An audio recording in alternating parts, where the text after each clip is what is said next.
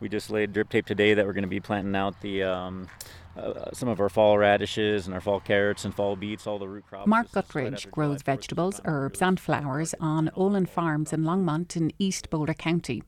Right now, he's transitioning from spring crops to vegetables that will ripen in late summer and early fall. Having water available later in the summer is crucial for Guttridge but he knows from experience that that's not guaranteed. In 2012, we did kind of we're in a drought year, and it got hot really early, just like it did this year in June. And um, by the end of August, uh, probably by the very end of August, early September, it was really hard. There was hardly any water coming down there, so we did lose crops on that side that, that year. All our winter squash didn't have time to finish off, so we lost a lot of winter squash and pumpkins. Guttridge uses a combination of ditch and municipal water on his 10 acres. He has a safety net being hooked up to the municipal source, being able to turn on the faucet to irrigate his crops. But the part of the farm that relies on water being available in the ditch, well, that's more vulnerable. He needs that water to be available at the right time for his crops. But climate researchers in the state say that timing is changing we have the most confidence that the annual cycle of snowmelt and runoff will continue to shift earlier. That's Jeff Lukas, research integration specialist for Colorado and Wyoming with the Western Water Assessment. He's been studying climate change and water, and he says there has been a trend toward earlier spring snowmelt and runoff over the past 30 years.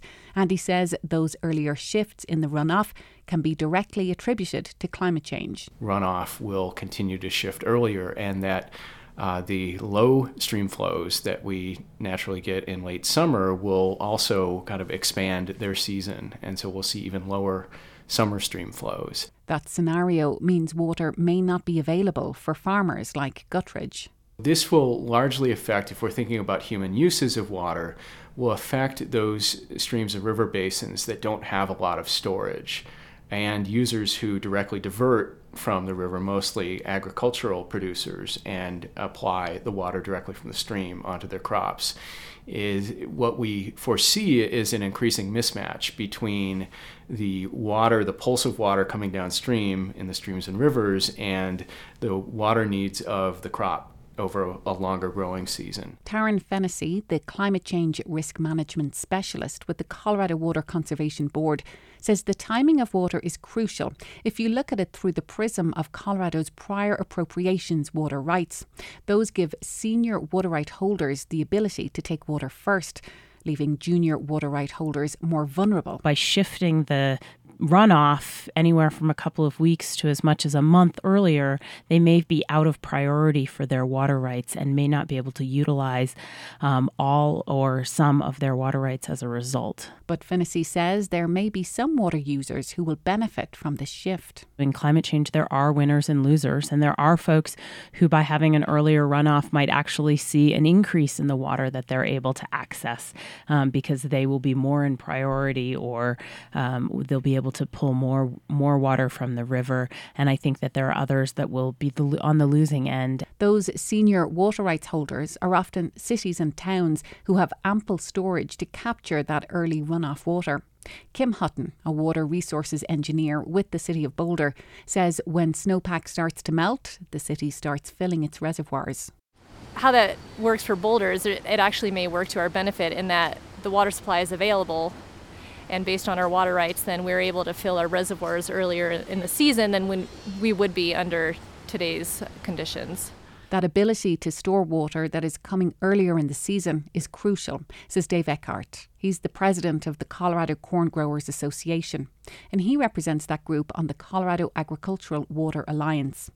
As a fourth generation corn grower in LaSalle, Colorado, he has seen firsthand the changes in water resources in the state. I think it only brings to light the need for the ability to store more to retime the runoff to keep the, keep water in the river.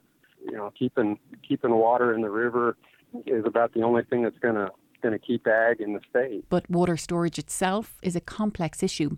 Some environmental groups have criticised plans for reservoir construction and expansion in the state, citing their impact on ecosystems and river health. Climate and water researchers like Jeff Lukas say reservoirs in and of themselves are not a solution to climate change's impact on water resources. So if stream flows actually uh, not only shift in timing, which we expect, but also decline, which is a very real possibility, then some of the contemplated reservoirs may not be filled uh, reliably and serve their purpose. In other words, a reservoir is only useful if there's water to fill it. Climate change models predict not just earlier runoff, but drier and hotter conditions, leaving all water users scrambling for diminishing resources.